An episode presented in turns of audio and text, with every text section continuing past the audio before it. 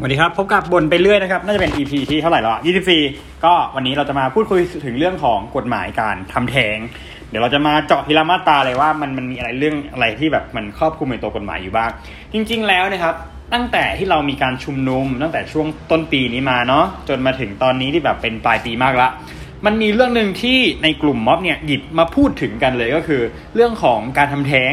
น่นอนครับว่าการทำแท้งในบ้านเราเนี่ยมันไม่ถือว่าเป็นเป็นเรื่องที่ถูกต้องสักเท่าไหร่นะ เพราะหลายคนก็จะมองว่ามันเป็นการทำบาปมันเป็นการที่เป็นเรื่องของความเชื่อทางศาสนาเนี่ยเข้ามาปนด้วยซะส่วนมาก แต่ถ้าเกิดว่าเราแบบไปดู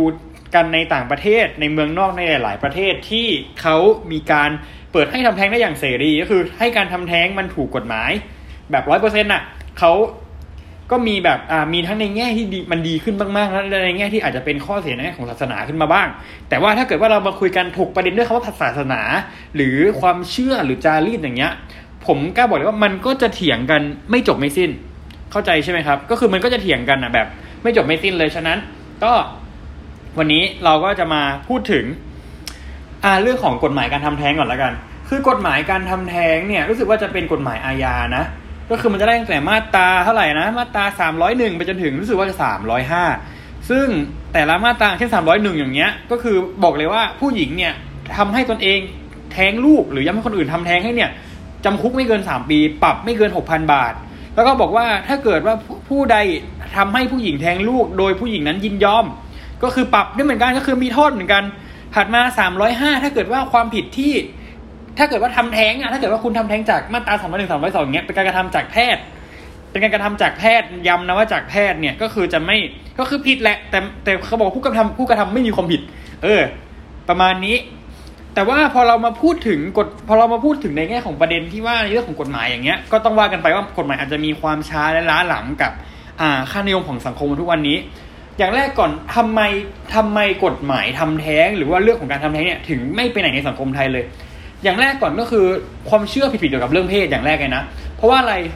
สังคมไทยเนี่ยพยายามจะสอนให้เราหลายๆคนเนี่ยเป็นคนที่ให้ห่างไกลเรื่องเพศ พูดกันตลอดว่าเรื่องเพศเป็นสิ่งที่ไม่ควรพูด ไม่ควรศึกษาไม่ควรสนใจอย่างเงี้ย ซึ่งมันก็จะนำมากับปัญหาอย่างเช่น การท้องไม่พร้อม การไม่ใส่ถุงยาง การไม่ป้องกันหรืออะไรอย่างเงี้ย เนื่องจากว่าพอคุณไม่สามารถเข้าใจ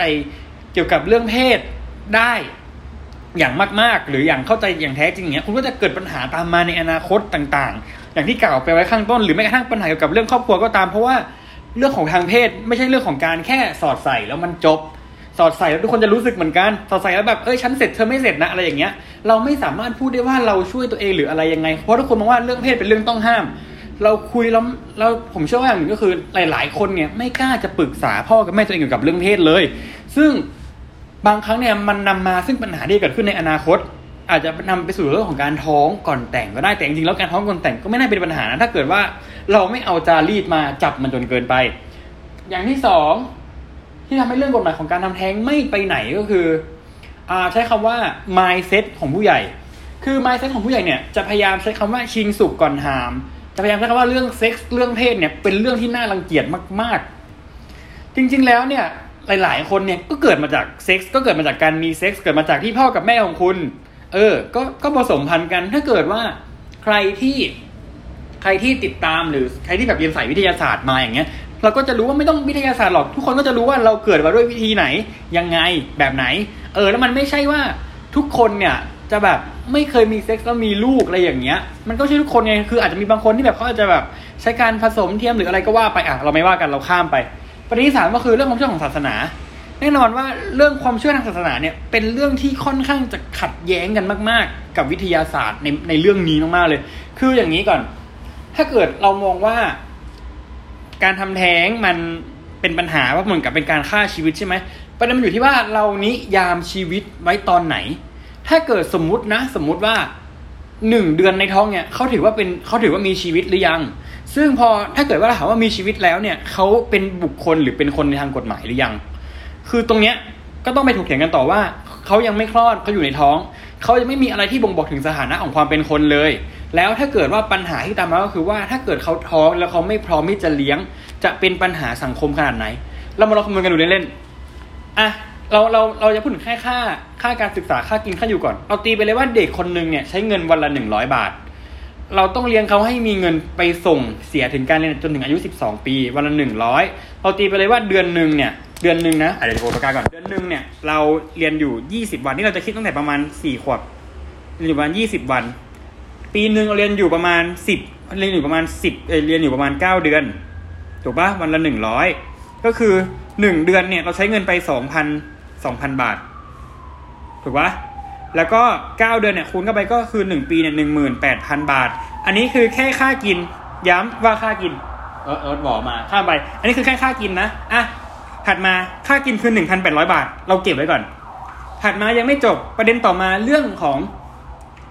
เครื่องแต่งกาย เราตีไปเลยว่าให้เด็กคนหนึ่งเนี่ย ซื้อชุดเดือนละหนึ่งชุด ชุดละประมาณ500บาท500บาทหนึ่งชุด ปีหนึ่งมี12เดือนก็เป็นเท่าไหร่นะ ก็เป็นเท่าไหร่หกพันหกพันบาท ใช่ไหมเราคูณเก้าไป เดี๋ยวก่อนนะ เดี๋ยวก่อนเดี๋ยวก่อนเดี๋ยวก่อนเดี๋ยวก่อนอันนี้มันเท่าไหร่นะ เมื่อกี้เราบอกว่ายี่สิบเรียนเก้าเดือน อันนี้คือปีหนึ่งนี่หกพันเก้าร้อยบาท ก็ก็คือก็คือหกพันบาทต่อปี ประมาณนี้ อ่านี่คือค่าชุด อันนี้อาหาร อันนี้ค่าชุด ตอนนี้ยังไม่รวมถึงค่าหนังสืออะไรที่ต้องซื้อเนี่ย เท่ากับว่าเราจะใช้เงินไปแล้วเนี่ย ประมาณคำนะว่าประมาณสองหมื่นสี่พันบาทต่อเดือน โอเค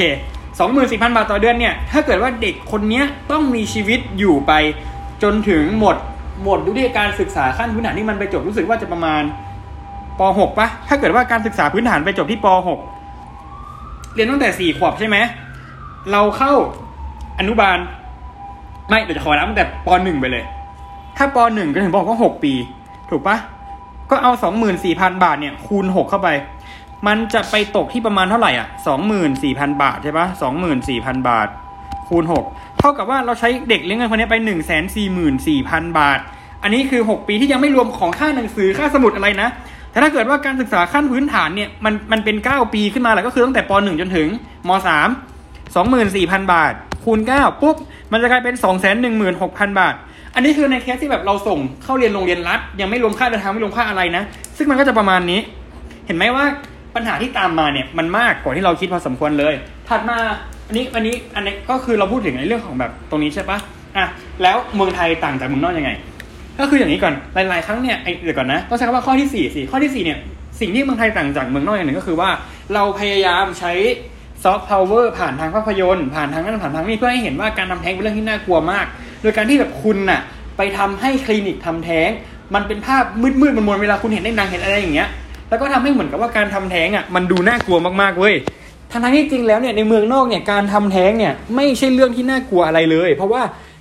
การทำแท้งในเมืองนอกเนี่ยจะเป็นคลินิกหรือโรงพยาบาลที่มีมาตรฐานพอสมควรมาก และโอกาสที่คนไปทำแท้งแล้วจะเสียชีวิตหรือได้รับ อินเฟกจากการที่ทำแท้งเนี่ยมันจะมีน้อยพอสมควรมาก แต่พอบ้านเรามันทำเป็นเคสอย่างนี้ปุ๊บเนี่ยมันทำให้คนเนี่ยหนีไปทำคลินิกทำแท้งเถื่อน ซึ่งปัญหาที่ตามมามันเกิดอะไรขึ้น เกิดการเสียชีวิตของแม่และลูกพร้อม ๆ กัน หรือเกิดการที่มีการติดเชื้อขึ้น เกิดการเสียชีวิต เกิดการบาดเจ็บบาดเจ็บสาหัสจากการทำแท้งกับคลินิกเถื่อนอะพอมันเป็นแบบนี้เกิดขึ้นปุ๊บเนี่ย มันทาให้หลาย ๆ ครั้งเนี่ยเราต้องกลับมาตั้งคำถามแล้วว่าเราจะผลักคนที่เขาไม่พร้อมจะเลี้ยงลูก ให้เขาเนี่ย ไปทำคลินิกเถื่อนจริง ๆ เหรอเพื่อเป็นการแบบแลกหนึ่งชีวิตเนี่ยนะเพื่อเป็นการแบบแรกให้เขาเสียชีวิตหรืออะไรนี่คือสิ่งที่เขาต้องยับเบิร์สทั้งที่จริงแล้วเนี่ยการท้องการ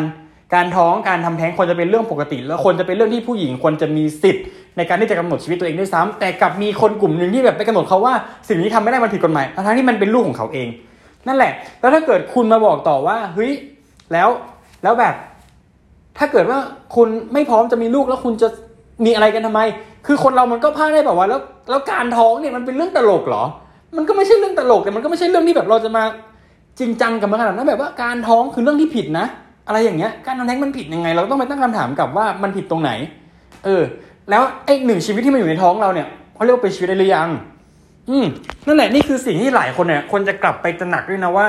หลายประเทศที่เขามีการเปิดให้ทำแท้งเสรีเนี่ย มันไม่มีใครหรอกที่จะมาทำแท้งบ่อย ๆ เพราะการทำแท้งแต่ละครั้งเนี่ยมันไม่ได้หมายถึงค่าใช้จ่ายที่ต้องเสียเงินเยอะ แต่มันหมายถึงความทรมาน ความเจ็บปวดที่เกิดขึ้นจากการทำแท้งด้วย ฉะนั้นปัญหานี้จะมีทางออกก็ต่อเมื่อทั้งสองฝ่ายทั้งฝ่ายที่เป็นคอนเซอร์เวทีฟกับฝ่ายที่เป็นลิเบอรัลเนี่ยหันหน้ามาคุยกันแล้วคุยกันด้วยเหตุผล แล้วอย่ากรุณาอย่าอ้างเรื่องของศาสนา เรื่องของอย่างอื่นเข้ามาเพราะถ้าเกิดว่าคุณบอกว่าไม่พร้อม แล้วถ้าเกิดคุณบอกว่าไม่พร้อมแล้วจะมีกันทำไม แต่ถ้าเกิดผมถามกับว่าถ้าเกิดว่าท้องมาแล้วเราใช้ค่าใช้จ่ายประมาณนี้ใครจะรับผิดชอบเขา ถ้าเกิดว่าเขามีสิทธิ์ที่จะตัดสินใจได้ว่า เขาจะเอาลูกไว้หรือไม่เอาลูกลูกไว้ เพราะในเมื่อคุณบอกว่าเอาไม่พร้อมจะไม่พร้อมจะมีทำไม ก็นี่ก็ไม่พร้อมเขาก็หาทางแก้ไขแล้วในเมื่อเขาบอกเขาไม่พร้อมเขาก็พร้อมไม่จะแท้งประมาณนี้โอเคครับ วันนี้พอละบ๊ายบาย